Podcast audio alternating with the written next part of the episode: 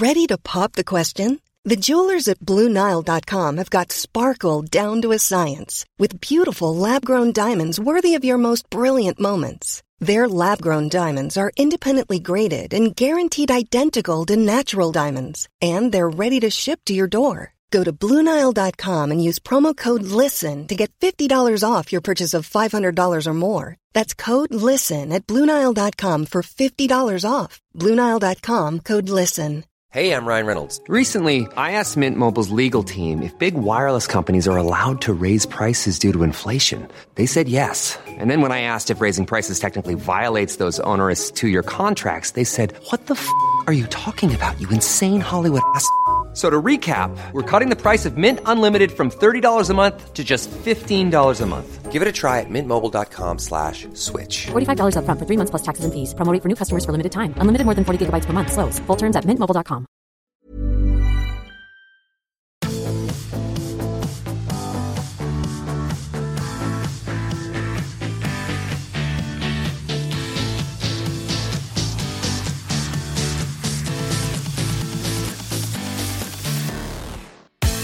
Harlequins are champions of England. I don't think anyone would have said that six months ago, but Quins edged out Exeter Chiefs in the most thrilling Premiership final of them all. Meanwhile, the Lions have finally landed in South Africa, but are they going to turn around and come straight back home again? The country is back in lockdown and there's a COVID outbreak in the Springbok camp. We'll look at the likely options for a tour that seems cursed from the stars. I'm Lawrence Dallaglio, and joining me today are Ruck regulars Owen Slot and Alex Lowe, plus a couple of very special guests former Quins Chief Executive Mark Evans and Wallaby legend and very proud father Michael Lynagh. An extraordinary weekend of rugby, all of which happened at, uh, at Twickenham, England's headquarters. Without doubt, the best Premiership final of them all. Um, we thought we'd seen the most amazing game the week before, uh, the miracle of Ashton Gate, where Quins came back from 28 points to five down. And could they do it again? And yes, they could. Michael, I, I have to start with you as a as a father who's who's had plenty of amazing days at Twickenham, not least uh, winning the World Cup final there. Well, I mean, what was that? What was that like for you watching uh, as as a you know as a Quins fan, but but more importantly as a dad of, of Louis, who had the most extraordinary game himself.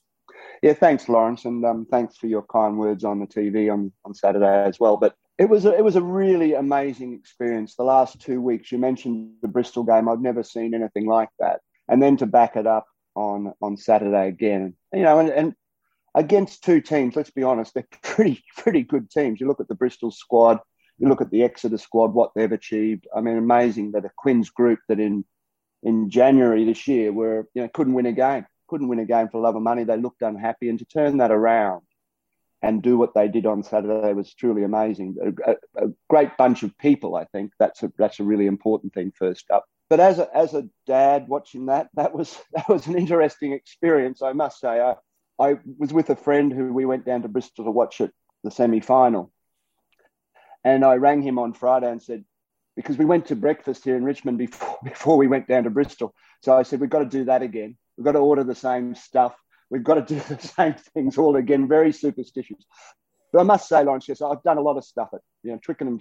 As I said, uh, Twickenham's been pretty good to me over the years and our family. But um, you know, Saturday was uh, was the best day, um, my best experience at Twickenham because there's something different about watching your son, you know, sitting there watching your son do something like that with a great bunch of guys and achieve something pretty extraordinary. Not him, the whole team, and that's that far outweighs um, you know me running around the pitch doing you know trying to win stuff. there was something something different and and much more rewarding and much more of an emotional ro- roller coaster ride through the whole thing that that actually made Saturday probably the best day I've ever had at Twickenham and close to the best day I've ever had in rugby. I must admit, closely followed by last week. Well, listen, congratulations, and and, Thanks, and also, you know, listen, the, the performance of your son, and we'll get onto that later, has, has been quite extraordinary. And I mean, I believe he's he actually told he, he told his teammates that he was actually going to score in the right hand corner. The only thing he got wrong was the fact that he scored twice in that corner, not just, Just to once. make sure. Just to Just make to doubly make sure. sure. But um, Yeah. Mark, do, do, Mark- hang on a sec. Can I just say, do, do we think that one day Louis will look back on this and, and describe it as me just running around and doing stuff? It'd be post- Uh, prob- yeah. That's probably what he looks at, it, how he looks at it at the moment. I don't know. Yeah. Um, they say yeah. that seems to be the way Quins play.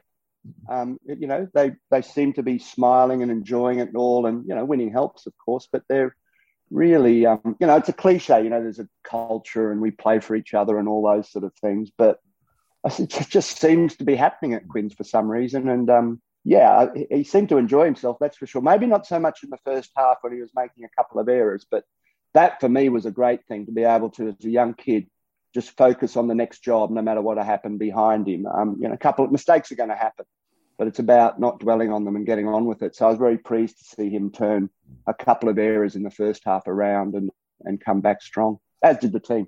Mark, Mark Evans, you're a man who's who's seen every single emotion at at, the, at, this great club, Harlequins. I mean, just put that into context, and not not just the performance that we saw, but but as Michael said, you know, they obviously with Paul Gustard leaving, you know, they've given the young coaches their heads and just the way that they've turned things around. I mean, just to, they played Bristol last week, who finished top of the league um, in the regular season. They played Exeter Chiefs in the final, who finished second. Two of the best defensive teams in the country uh, statistically, and they scored what the best part of 13 tries against those two teams in two matches. I mean, it, it, it's just, it's just extraordinary performances, and you know where, where where's all that come from, Mark? I'm I'm not entirely sure. I'm not. In, I mean, obviously, I'm I'm still fairly close with some people at the club, from the owners downwards. But you know, I'm not close to the playing department, other than still mates with Danny and, and Brownie and a couple of the old guys. But you don't have to be too close to see that there has been an absolute transformation. I was in. I've got to be seen. I'm a fan still. You know, it's been. I, I'm. I'm. They're. They're. They're the team I follow. I have a great emotional connection with the place.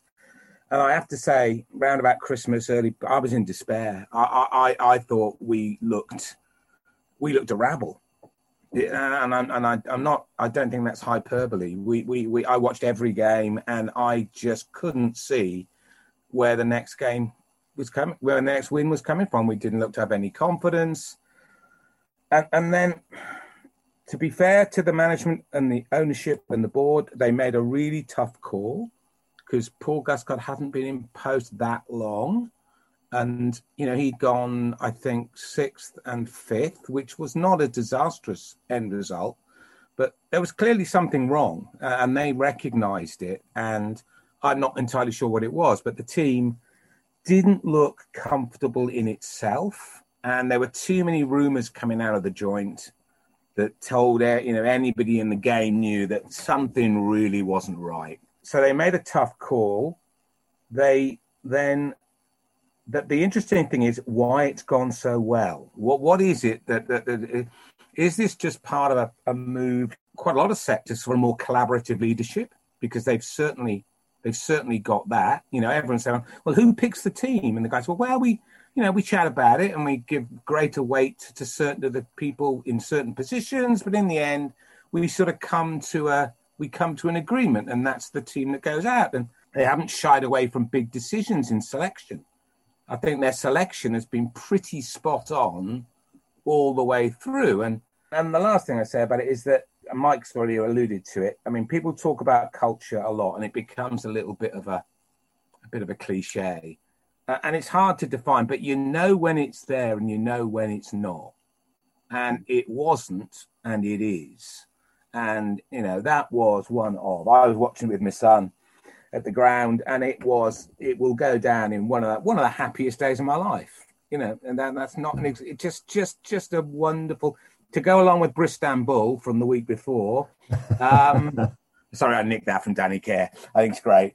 It's just just the sheer jo- enjoyment and and and, and the I'm so pleased for the owners who are just really really good, honest people who've stuck with it for the best part of 25 years. I'm just just chuffed to bits for them. Alex, I'm going to come to you because you were you were actually at Twickenham uh, as well. I mean, a lot of people think because I played for Wasps for 20 years that I, I, I would be supporting Exeter Chiefs, but actually the reverse is is actually the case. I, I love the champ, championing the underdog. Anyone who knows, you know me, that knows I played in, in, in a number of finals where we were written off on many an occasion, and I just was I just thought it was an extraordinary performance from start to finish. I did question whether emotionally the hmm. performance at Ashton Gate would, would would they be able to lift themselves up again um, in the same way as England weren't able to do that in Yokohama because it was almost like an All Blacks performance, you know, against Bristol. Um, would they be able to emotionally do that? And clearly they did. The coaches, you know, had had a very quiet start to the week. You know, tried to just let them rest and recover almost mentally rather than anything else. And uh, two things that stood out for me: the ambition of that this Quins team. When you when you're in a, a Premiership final against a worthy opponent, which Exeter Chiefs are, and you get a penalty in the first few minutes of the game, and it's bang in front of the sticks, and it's about 30, 40 metres out, difficult penalty, you still take it, right? You go three points. No, they didn't. They kicked for the corner. Not only did they kick for the corner, but Marcus Smith gave it everything and put it, you know, literally five metres from the line. Then they do, they turn a, a, a strength into a weakness, which is, you know, lesson one in the coaching manual. And, and they go for the, and they get the penalty try. And then fast forward 39 minutes to the last minute of the first mm. half they got a penalty under the sticks. They could have e- easily gone in. I think it would have taken them slightly into the lead, yeah. but no, they go for they go for a scrum, which clearly was the right decision in the ascendancy. But by word, that was a ballsy call. And then and then Wilco Louw scores this uh, beautiful try. And and so I think it, for, for for all they play, their ambition and their ability, just they, they're such a dangerous team. But having the courage of your convictions, Alex, to go for it, they, they deserved it.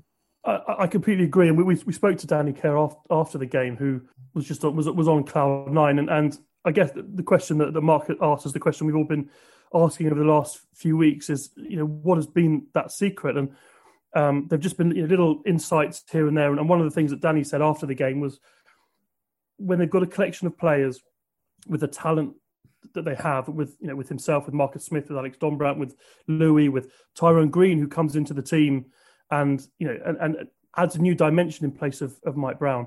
He said six months ago they were trying to be put into a box, trying to be forced to play to a, a structure, and he said that actually when you've got those players with the belief that that was flowing through that team, you just have to let those players play the way that that, that brings the best out of them, and and they they were just you know, fully believing in that in that approach, and that comeback in, in Bristol was was remarkable there was a point in that second half when Sam Simmonds had sort of got the game by the scruff of the neck and had, had dragged Exeter back into the ascendancy. They had all the momentum, but Harlequin still had the belief, and, and it needed a moment. It needed Marcus Smith to hitch kick, find Louis, and and and off he zooms into into the corner, and, and it's just it, it, you, you can't put your finger on what culture is, like Mark says, what what belief is, but they just had it. They just knew it.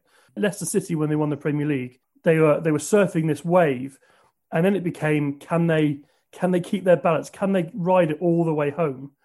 And it felt like Quins were, were riding that wave from really over the past six months, and then those last yeah the last two two games were, were just miraculous. Also, by contrast, when Lawrence, you said they made those decisions just one after another. Quins, those really, I was sitting there, take the three, take the three, you know? and of course they don't. And and Marcus's first kick, he smiled afterwards. He mishit it. He mishit it, but it came off for him, and it was one of those days. And you know, he was aiming for the five. It went really close to the um, corner post, but yes. you know, it was just one of those days. But in contrast, later on, and Exeter were doing the same mm. thing, but then Exeter opted for the three points. I think there was probably about 15 minutes to go or so. Yeah, and they were on the attack. Yeah, I, I on the that... attack. They, had they scored there, I think Quins were out on their feet, and they, they opted for the three. And I said to my son beside me, I said, "Thank God they're taking the three. That's the result for Quins." Yeah. And that turned out to be hmm. probably the difference. They they they blinked first. I, I, couldn't agree more. They, they they they had two, if you remember, Michael. I said exactly the same to my lad. Thank God they've taken the penalty. Two, we're, yeah. we're, we're gone we're, we're that nine points with 10 to go. I just can't see us doing it twice. And the first one they kicked to the corner and they had a go, didn't get it. Then they got another one. And I, got, I went to Matt, uh, please let them kick it. Please let them kick it. Because it's only a five point. It was then only only a, they took it to get out beyond the penalty, didn't they? I think yes. They, I think that's what they did. Yeah. But yeah, but, small margins. Yeah, but it's I mean it's interesting, isn't it? Because you know we'd have both taken the penalties either side of well the beginning of the game and, and just before half time. But I think it's a tribute to well one that the set piece that and what the journey that Quins have come on. I mean, yeah, you know to to, to take the line out in the first minute of the game and, and to to do an Exeter to Exeter you know shows that you you've got an incredible set piece and then the scrum which was let's be honest it wasn't just that scrum they marmalised them in the scrum for the yeah, for most for most of the game actually. And you know, Joe Marler got the um, the Peter Deacon medal, um, which I thought was excellent because you could have given it to any one of those players. But but actually, that summed up. But equally, Wilco Louw was was uh, was giving Alex Hepburn oh, all sorts of trouble as well. So I was very impressed. Owen, how come, having chosen to watch Quins every week uh, because it's uh, less than a few miles from your house, um, on, the, on, the, on, the, one game that you should have chosen Quins, you actually chose to go up to Scotland and, and, and watch the uh, the other game of rugby that was going on the weekend. Yeah, uh, regulars to this podcast may understand that this is now the section where everyone laughs at me for getting it all wrong. Um, uh, yeah, so so I went to uh, I went to Murrayfield to watch the, the opening and, and, maybe the closing game of this Lions tour, but that's another question for probably later on in this podcast. And uh, well, that was fun, but um, uh, I was watching the the score on my phone on uh, it, as I was writing my story from the from the press room, and then later on uh, from um, following what was going on at Twickenham. And initially, I was going, "Oh, that looks quite that looks quite a good game," but now I, am all right. I'm right up here, but. Uh, yeah, quite quite quickly I realised that um, uh, I, I, hadn't made the right call there. But you, there's there's so much to, to, to talk about this game, the, the Harlequins game. Uh, one thing that that struck me is we, we spend a lot of time on this podcast talking about the business of rugby and how, how's the, the numbers going to going to add up on that. But geez, do you think that Harlequins are going to have a single empty seat at, at the Stoop next season if, if people are allowed in? I've already had people saying, you know, do you know if I can buy a season ticket and that as if I'm you know, head of sales there or whatever. But that, that place will, will, will, will fill up because they're, they're such a great team to watch. And the, the other thing that, that we're sort of talking about is the whole rugby philosophy question about structure and, and formula, which was which was the the earlier Quins uh, under Paul Gustard to, to unstructured rugby, which is what what has prevailed. And many coaches, most coaches, tend to uh, eventually plump for structure and uh, and who knows if this is going to um, lead to a revolution or an evolution? But um, you know, Bristol on uh, Bristol did try to do much of the same thing, and it wasn't as if Exeter were slouches on uh, on Saturday either. Uh, it, it's an amazing thing, and I just wonder how the I just wonder how rugby's going to look next season. I asked Danny Care about that after the game, and he said he said it's one of those years where optional defence has won championships when it's it's usually it's usually the coaches who put the onus on on defence. He said, "Yeah, this year it was optional defence, but but that's how we play." And, and going forward, that is a you know, fascinating question. Your marks has been a DOR. Can they win multiple championships playing like this, or will ultimately things have to tighten because yeah, th- this you can surf that wave for so long? I don't hundred percent agree that they're not quite structured because I'm such a nerd. I watch every game and you know and, and that they play, and they're playing some. It's great to watch, but I tell you what, it's when you actually look at them all the time, they play in a very, very structured way. It's just with a lot of ball in hand. They they do a load of setup plays with Marler off the first ruck, right? They don't drive that many line. There's a lot of stuff you can say. Yeah, they're going to do this here and they're going to do this here. They're going to kick to the corner. That scrum, Michael and Lawrence were talking about just before half time. I was screaming, "Scrum it, scrum it!" You got you got them, and it was a it was a, it was a it was a psychologically just before half time is such an important time in any rugby game. But I think they will play, try and play the same way. Uh, and I think the interesting thing is, you know how, and I was a, I have to confess, back in the autumn during the Nations Cup, the rugby was absolutely mm. turgid. Oh, yeah. It was it was Terrible. just awful. We're only eight months away from that. And most of the teams in the Premiership now are playing to a greater or lesser extent some pretty attractive ball in hand rugby. I don't think the defences have become optional. I think it's the refereeing's changed. Yeah, it has definitely. the refereeing has significantly changed. Yeah. And it's interesting what's happening in uh, rugby league in Australia at the moment. I'm sure Michael will know. The scores have gone up there too. Um, mm. And why is that? Well, it's because they've changed the they've changed the speed of the play the ball. And what's changed in rugby union in English Premiership is all not entirely, but largely down to refereeing. The speed of the ball from the ruck is so much quicker than it was six months mm. ago. And that means defenses are trying just as hard and they're just as well, they haven't become less organized. It's just more difficult. That interminable battle between offense and defense at the moment is weighted to the offense. And let's not forget, as Mark's made the point, that the referees have such a big impact on how the game of rugby is, you know, is perceived and, and how it goes. So, uh, so credit yeah. to him. But but but this ruck speed is, is a really interesting thing because I think now you know it's being refereed differently. I think the tackler um, mm. the ta- uh, is is being moved away so so quickly now that it's almost become a a play the ball almost as quick as rugby league in, in, many ways, and the and the game is, is benefiting from that. There's a freedom amongst all these teams just to just to give it a go, and and and Owen, your point is, is relevant. You know, we're in the we're in the sport and entertainment business, and people don't want to come and watch stuff that that, that that's not not exciting. And now we've been given that over the last few weeks, not just um, Quins, but Bristol, yeah. and there's a number of other sides that play in that way. You know, we don't, we don't want to go back to what we've had before. That's for sure. We yeah, just asked yeah. Michael a, a, couple of questions with, with his um, inside line on on the uh, on, on, on the on the most junior member of that team. So so so first of all, I know you can't betray trade secrets, but but um, you know, uh, how has he been uh, since, since um since, since the have you seen him at all? Has he been alive? But but, but just secondly, uh, uh, and really what I'd like to ask is at the start of this year, Louis was was struggling to get into the team, got the odd minute or two under Paul Gustard and that. And and you personally, you wouldn't have seen him play at Premiership level really because he hadn't. So for for a 20, 21 year old boy to to move so fast from from the ranks to playing such a significant role in two knockout games.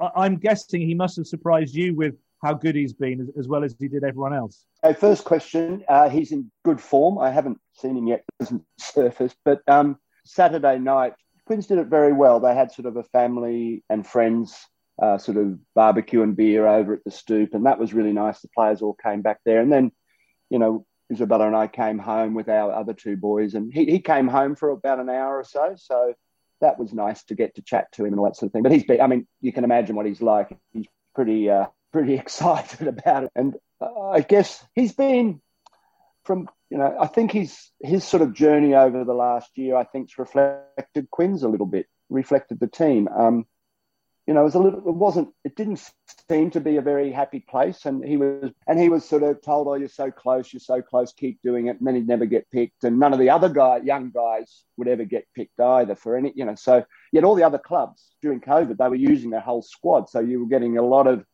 Louis's uh, sort of contemporaries and and, you know, um, from the underage stuff, getting chances and taking them and doing really well. And they felt like they were being left behind a little bit. And then they sort of got their chance when things changed a little bit in January. And Louis got his chance and he took it. And, and you know, he played six or seven games in a row and was doing pretty well. And then he started pulling up sore with sort of a groin, lower stomach, sort of back sort of injury. And, and Quins, you know, while he was still playing and not missing anything, they, they Quins actually um, managed him pretty well and pulled him out and said, right, we don't want that becoming chronic. We're going to pull you out and we're going to sort of rehab all that. So it was a very good management sort of decision.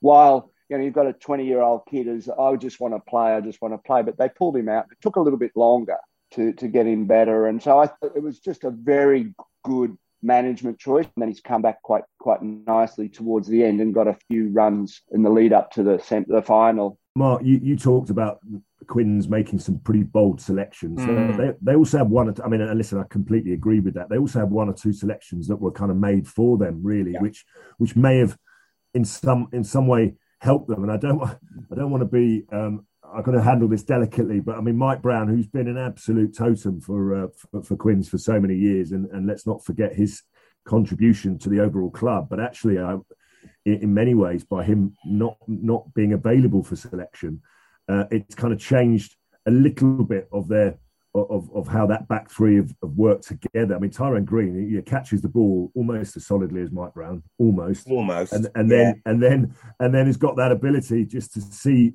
things that other that maybe Mike um, or, or, or, any older players just wouldn't be wouldn't want to see, which is the, the, first option is just to, to find another attacker, normally Louis, and, and go for it, you know, and and, and also that the, the other selection obviously is Will Evans, who himself was having a hell of a season, and then suddenly. Mm.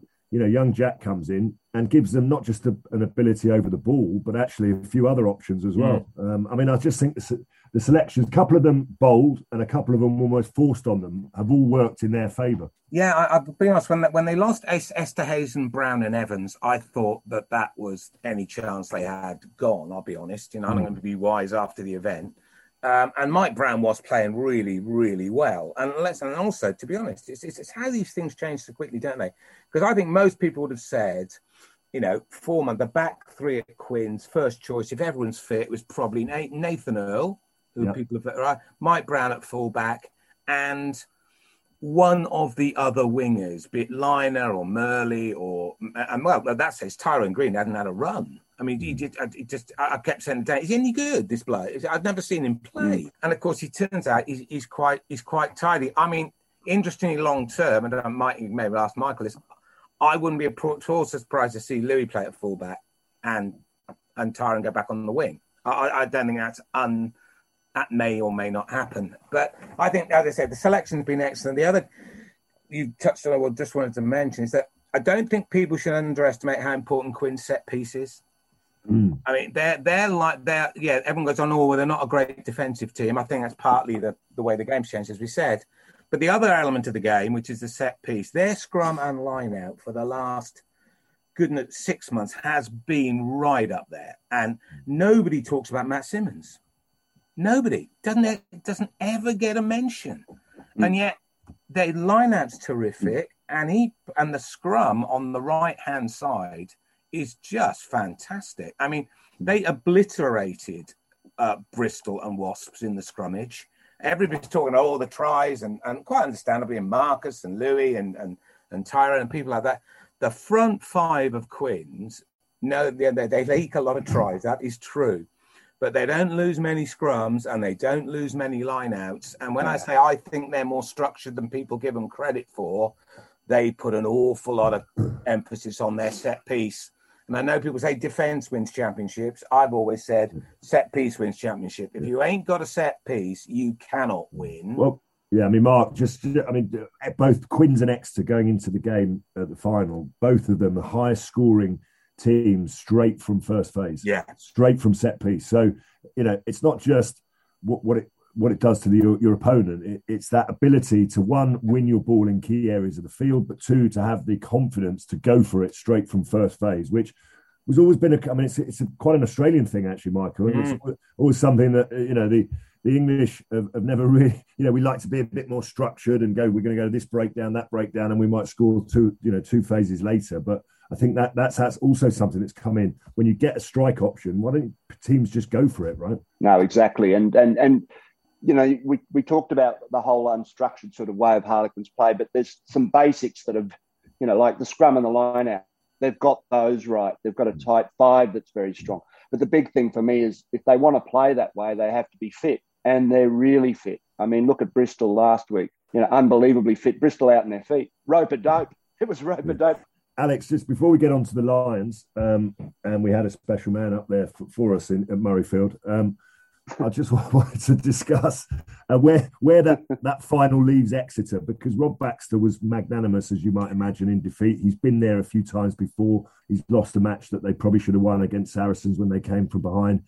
He obviously beat Wasps last season. He knew Quins were going to be a dangerous side. Do you think he was a little bit shocked and taken aback by their ability to lift their, as we all were, by their ability just to lift their performance yet again, or and and where do you think it just leaves Exeter very quickly? I think he was more disappointed that his team weren't as as nasty to play against as he wanted them to be. He felt that every time they got a foothold, they they were soft on the restart, or they they didn't just they did, didn't show themselves. And, and during the week beforehand, he he said, "What we cannot do is get get sucked into playing a game that Harlequins want to play.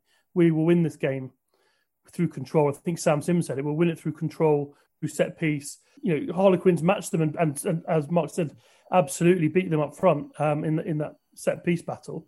Um, and so they had to try and play that way, and and and they couldn't even when they had that control in the second half. So I, I think he, he was disappointed more in his own team uh, for just not grabbing the the occasion by the scruff of the neck in the way that that they are used to doing. But I wouldn't be at all surprised if they're not better there next year. And No, no, no. they'll roll they'll roll on and and they'll improve and they mm-hmm. will they'll take a pretty painful lesson from from that final, but don't bet against them not being in it again next year. A lot can happen in three years, like a chatbot may be your new best friend. But what won't change? Needing health insurance. United Healthcare Tri Term Medical Plans, underwritten by Golden Rule Insurance Company, offer flexible, budget friendly coverage that lasts nearly three years in some states. Learn more at uh1.com. Hey, I'm Ryan Reynolds. Recently, I asked Mint Mobile's legal team if big wireless companies are allowed to raise prices due to inflation. They said yes. And then when I asked if raising prices technically violates those onerous two year contracts, they said, What the f are you talking about, you insane Hollywood ass? F- So to recap, we're cutting the price of Mint Unlimited from $30 a month to just $15 a month. Give it a try at mintmobile.com slash switch. $45 upfront for three months plus taxes and fees. Promo rate for new customers for limited time. Unlimited more than 40 gigabytes per month. Slows. Full terms at mintmobile.com. There's never been a faster or easier way to start your weight loss journey than with PlushCare. PlushCare accepts most insurance plans and gives you online access to board-certified physicians who can prescribe FDA-approved weight loss medications like Wegovy and Zepbound for those who qualify. Take charge of your health and speak with a board-certified physician about a weight loss plan that's right for you. Get started today at plushcare.com slash weight loss. That's plushcare.com slash weight loss. plushcare.com slash weight loss.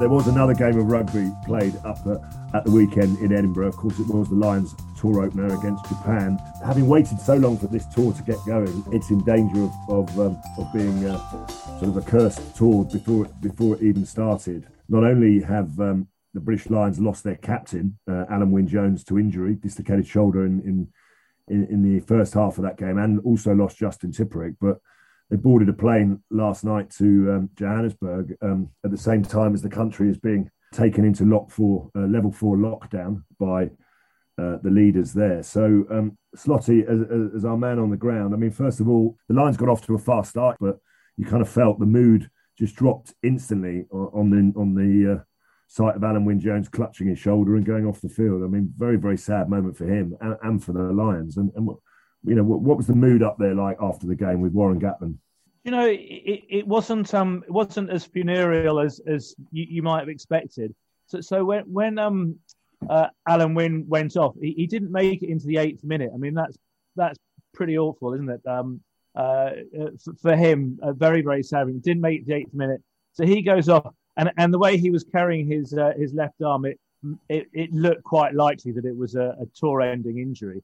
But then at the end of the game, he he he was uh, sitting in the stands, and after the final whistle, he came onto the field, and he didn't he didn't look um, down as downcast as, as the, the, the news would would uh, what we suspected the news would su- suggest. And he was shaking hands with people. He didn't have his arm in a sling, but he just had his left hand tucked into the pocket of his tracksuit. So uh, he, he lifted the, the trophy that they gave for, for the game with his right hand, obviously.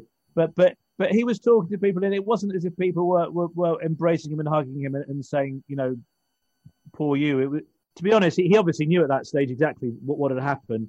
Uh, I I, th- I think it, it's his sort of the, the, the final um, compliment to, to to him as a as a Lions player in, in that he, he, he could have had his, his head down and, and felt that his, his sort of rugby life had come to an end, which you know may, maybe it kind of has, but but he, he, he carried on and, and sort of kept spirits high and he didn't he didn't drag people down with him. So I, I was really impressed with the way that, that he carried himself in that respect. But no, that that that doesn't um uh, that doesn't mean that the Lions haven't lost their captain or and a totemic player and someone uh, who was you know very very very important for a, a test series against the Lions.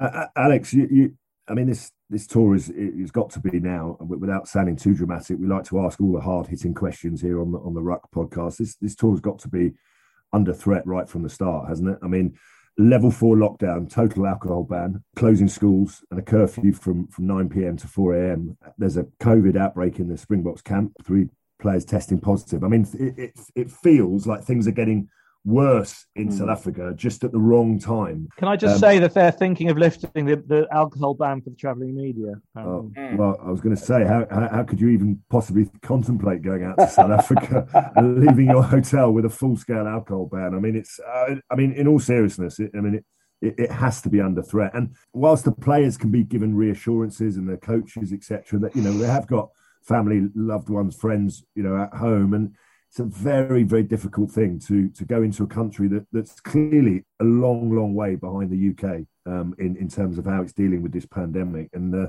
I'm very optimistic, as as you all know, ever the eternal optimist. But I, I have to say that I think there'll be some serious questions because I mean they, they'll land, you know, to, to this news that the country's just going into a level four lockdown. When they accept or decided to stick with with going to South Africa, they did so knowing the risks that that one case could derail the whole thing you only have to look at, at um, the cases that have popped up in European Championship squads and players players getting COVID when they think they're in a in a pretty tight bubble. If the, the, the schedule in, in South Africa is so tight that one case inside one of the team bubbles could could wipe out a match, two matches could wipe out the series.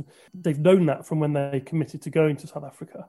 But as you say, Lawrence, the land the Lions are landing to a country that's with, with a tighter lockdown the Springboks are due to play on Friday against Georgia, but they're all all of their team are in isolation. And just a further detail which came out today that um, although the Lions is permitted to go ahead by the government, only people, only those required to play in the match are allowed to the stadium into the stadium. Mm. So if we get as far as the Test series, there'll be players who won't have played for three and a half weeks because of the, you know, they're not involved in, in the Test matches. They're not even allowed out of the hotel to go and support the team in the stadium. Now there will be players going stir crazy in, in, in admittedly fairly nice hotels, but they can't go out, they can't have a drink, they can't even leave the, to, to watch the to support their mates in, in the test matches. It's going to be an incredibly difficult series to win. It's going to be an incredible difficult series for the players to and the, and and the management to manage and get themselves through. And if we reach the end of it, having played all eight games, it will be an incredible relief and and something of a surprise, I think. Well, Michael, you can't really you can't really call it a tour, can you? I mean, it's not a tour. I mean, and there, there's now no, even no. even even the, the notion that actually they may end up playing every single game in Cape Town is is what's uh, what I'm hearing is being discussed at the moment because clearly that is the lesser of of of of their COVID issues. But I mean, it's it's just I can't even imagine what it must be like as a player to, to, to have that prospect ahead of you for what is one of the greatest rugby teams in the world. Lawrence is almost bordering on cruelty what they're doing to these players. You know, uh, uh, you know. Um, and that, that, was the question I was going to ask around this tour because it's it's unique. It's got its problems. You know, I'd like to ask Alex and Owen. You know, whether there was any consideration given to Alun Wyn whether he was going to stay on as a non-playing captain, given that you know it could have helped the squad and being an, a player. I just thought that that might have been an option they might have looked at because of the unique nature of this tour. I don't know if they if that was discussed, Michael, but I yeah. suspect I suspect that it wasn't because um, there is an outside chance that that Alun Wyn could have been fit for the first test if mm. um if his shoulder recovers at sort of best speed. Then they said that the first test would have been when he would have been able to play again. Mm. you think how the Lions carried Sam Warburton through the last Lions yeah. tour in order to get him fit only really for the second test. So the, the, the, there was they decided no, we're not, we're not going to take that gamble on on bringing you yeah. just to see if you might be ready for that. Let's just let's just call it quits now. And I, I suspect that's probably the right thing. I yeah. suspect the Lions will have to be bracing themselves for some tricky questions if this does go wrong because they had alternative options. They had the offer of going to Australia. Hmm. There was the option of staging the series here both of which had uh, had opposition, but I think both of which were preferable to playing a, a, series behind closed doors in South Africa, particularly if if the whole thing ends up being derailed. They'll have some pretty tricky questions to answer about why they weren't a bit more creative, threw a bit more weight into into trying to find safer alternatives. More by safer, I just mean you know with, with an increased chance of of success of completing a a series without it being derailed by by COVID and, and at least having some fans in it. Yeah, we're not there yet, and yeah. goodness, we hope it gets we get through the series and every game gets played, and there was wonderfully, richly entertaining as um, as our final was on on Saturday. But they're just, as Lauren says, it, it, it looks tricky now. Well, I, th- I think there's this very very difficult to navigate a 37 slash 38 man squad with probably twice as many support staff. I mean, mm. very, very tricky to navigate that safely around South Africa and keep it COVID free yeah. if you're traveling in, you know, from destination to destination. I mean, I just don't understand how you can even attempt to do that. I think they've got to stay in one place now and they've got to play every game in that in, in that city, whether that's Cape Town or whatever decision they choose to make. Because I think anything other than that, and I don't see the tour lasting really. I think they'll end up having to come home because it clearly shows it doesn't matter what reassurances you're given by the South African government, and I'm sure they were given many in, in their desperation to get the Lions tour to come to South Africa, but it's it's now it's now out of control. I mean, the South African government have got far more pressing things on their mind which is the rest of the nation, let alone the game of rugby. So uh, I, I, have to say, I fear I fear the worst, and yeah. uh, you know it could it could be over before it even starts, really. And if I was Warren Gatland, I'd be asking those same questions: Are we going to be moving and and do we actually want this tour to go ahead now? Mm. And uh, it's it's it's it's really really tricky. Um, I think I think we got to the yeah, point no, with this tour um, where where we're asking why is it going ahead, and is it actually going ahead because the financial implications of it not going ahead are, are, are, are, are too great? I mean, is are they just tied into contracts that makes it too expensive to make, make a sensible decision? So uh, I, I, suspect that, that that that is it. But the mm. players still want to go. I mean, they're, they're still going, but but they, they must have uh, huge concerns themselves. And gentlemen uh, of the of, of the press, I mean, are you, are you still wanting to go? I mean, uh, and when are you going? What, Lawrence? Are you asking if I'm looking forward to spending six weeks in a hotel with Jonesy where we can't even have a glass of red wine? um, sorry, that was that was the most stupid question of the run. um, now, listen, chaps. Uh, obviously, we'll, we we will be reporting much more on uh, uh, on both the Lions tour and and all other things to do with rugby. But uh, I want to.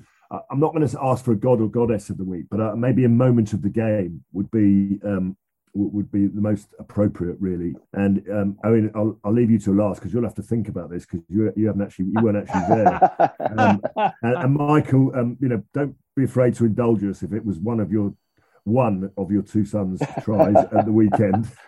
I mean, as if he, he, wasn't happy enough to score one, he scored two. Um, but uh, if there's a moment in the game, Alex, if I start with you, what, I mean, what, what was your moment of the? In what is the? You know, listen, I was lucky enough to play in five finals. This that was the greatest final I've ever watched, uh, and I'm, I'm, you know very happy to, to concede that. It was incredible.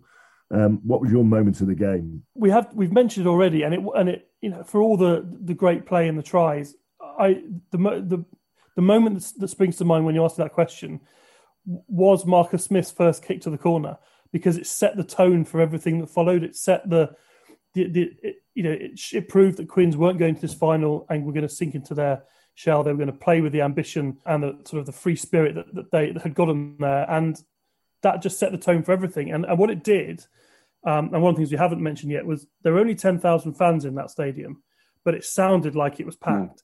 and it was and it just triggered everyone to get onto their feet. And they, and, it, and a try followed, and then and then extra score soon after. And the noise in that stadium was was wonderful. And it was full of there were no passengers there. Everyone was there supporting a team, and it just made me think that you know when when we get that stadium full again. A lot of people go to Twickenham and they take it for granted that you know, they've been invited there by somebody and they rock up and have an expensive lunch and you're just there for the experience. And I would just hope that we, you know, games like that and, and days like that can, w- when we get that stadium full again, it'll, um, you know, people will, won't take it for granted and, and they will, they'll enjoy the occasion as much as those fans did on Saturday. And actually, for me, that the trigger for all of that was was that first kick to the corner, which, as Michael mm. said earlier, was about six inches the right side of the flag in the end. But it just set the tone for everything that followed. Mark, it was after the full time whistle, and and, and you know, incredibly happy with one, etc., etc. Wonderful game. And I, I, couldn't help it. I turned to my son and said, I really hope they get Mike Brown involved at this now. I said, this would just, if they get this right now, there's a fantastic, because look, there's been damage from what came before the last six months. I mean, I, I, as a club, I don't think anyone would want Scott Baldwin to be going now. I don't think anyone would want Mike Brown to be going now. You know, they're, they're, you know let's not sugarcoat that either. I, I said to my lad, I really hope they get Mike Brown involved in the ceremony now because you know that wasn't well handled and it would go mm. some part of the way to you know the way we want to be as a club and uh, when he they brought him out with Alex and um, Stephen, and he took he was in the middle in the in the the, the the money shot you have every year of the cup being lifted. I thought that was just classy. That was my favourite moment. But then, but then he stuck out the side. Yeah, and, that, and I thought, and he dealt with it brilliantly too. And he, Yeah. he yeah, he could see, you could see he was really grateful, very, very happy. But and then he went to the side and said, "But I didn't play today." That was the Yeah. subtext of that. I thought, I thought the whole moment just was handled beautifully on. Classy. It was classy, wasn't it? It was Yeah. very classy. Um, Yeah. M- Michael, There's a couple for me, so bear with me. Um, my first one, my first one, Marcus Smith's conversion of Louis's second try, and his first, and one from the sideline on the other side of the pitch. Unbelievable. I mean, for a young kid to come up and just kick, it didn't ever look like missing. And I thought that when he kicked um, the conversion to actually um, get nine points ahead, I think, after Louis's second try, I thought that that was extraordinary. But the one before that, where he kicked to get um, 33 to 31 up. Um, extraordinary performance from Marcus Smith all around, but that was special. Yeah. Um, other ones, just quickly, um, Louis's first and second try, I must admit, proud dad moment there. And um, after the game, to see him come over and the first people he hugged were his brothers, I thought that was pretty special as a father.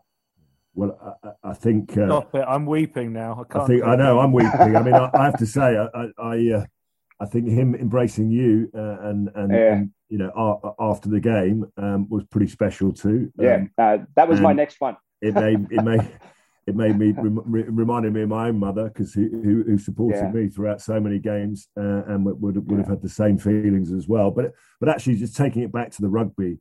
As, as, a, as someone who's been in that battlefield many, many times before, I thought the moment that Exeter chose to go for goal and Mm. kick a penalty, I thought Quins have got them. You know, I, Yeah. I honestly Yeah. thought. I thought. It, I mean, you can say it was a mark of respect, but I've watched Exeter Chiefs all season. They haven't done that ever. No, Right? no. They've kicked for the corner, even when they're when they're three, two, three points up.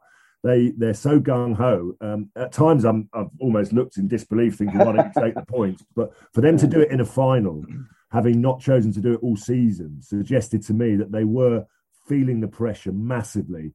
And for once, they made the wrong decision and not the right decision. And I genuinely, and easy in hindsight, I thought Quincy are going to win this because, you know, Mm. five points difference is not enough in this game. If it's not enough in the first minute for Quins, it's certainly not going to be enough in whatever it was in the 60th minute. So I thought it was some some magical moments. Uh, they really, really were. Um, gentlemen, Well, hang on a sec. What about my favourite moment of the Yeah. no, no, no, you don't get to have one because you weren't there. really. Okay, but my favourite moment of the game was when my phone finally said full time because I've watched. I'd been watching this thing and going, "Oh, uh, Dombrandt try, Lynagh try, Lynagh try." I'm just going, "Please stop! I can't take it anymore." And finally, the phone said full time. And thank God for that. Listen, my thanks to, to Alex Lowe, to, to, to you, Owen, uh, in particular, as well as Mark Evans, and of course, Michael, particularly for giving up your time. Congratulations to all thanks, you man. Quins fans out there. It was just the most magnificent way to be treated to, on, on Saturday. Uh, the Ruck returns next Monday, and if you've enjoyed the podcast, please leave us a review, and you can subscribe on Acast, iTunes, or your usual podcast provider.